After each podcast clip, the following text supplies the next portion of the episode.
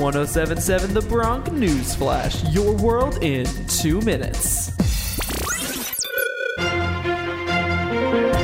This is your Bronc News Flash, your world in two minutes. I'm Tommy Franks from Rider University. Reprehensible.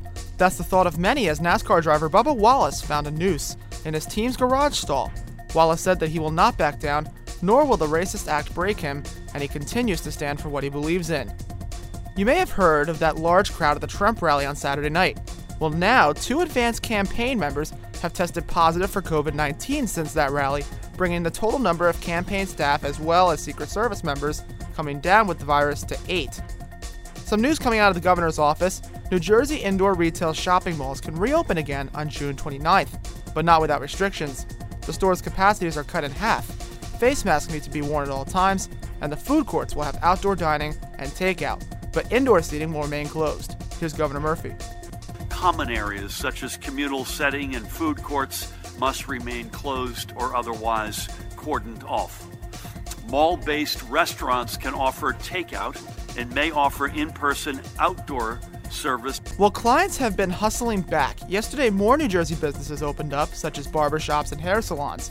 Under the Phase 2 guidelines, service oriented businesses' customers need to wear a mask, get temperature checks, as well as conduct strict social distancing.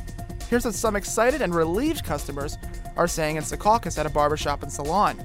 I got here almost an hour early because I couldn't hold my excitement. I had grays, I have roots, and you know, there's nothing I can do with my hair, so I had to wait. I'm glad they've opened back up, and at least they're taking precautions and things, so that's good. NJTV. The university has invested in many different resources to help student athletes succeed at Rider.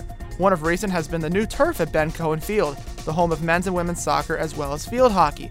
A new FieldTurf CoolPlay surface was installed, and it was concluded that the CoolPlay surface is over 35 degrees cooler than traditional sand or rubber filling systems. This will further help the comfortability of our Bronc athletes on the field when they're fighting for a conference championship. And that's your Bronc News Flash, your world in two minutes. I'm Tommy Franks.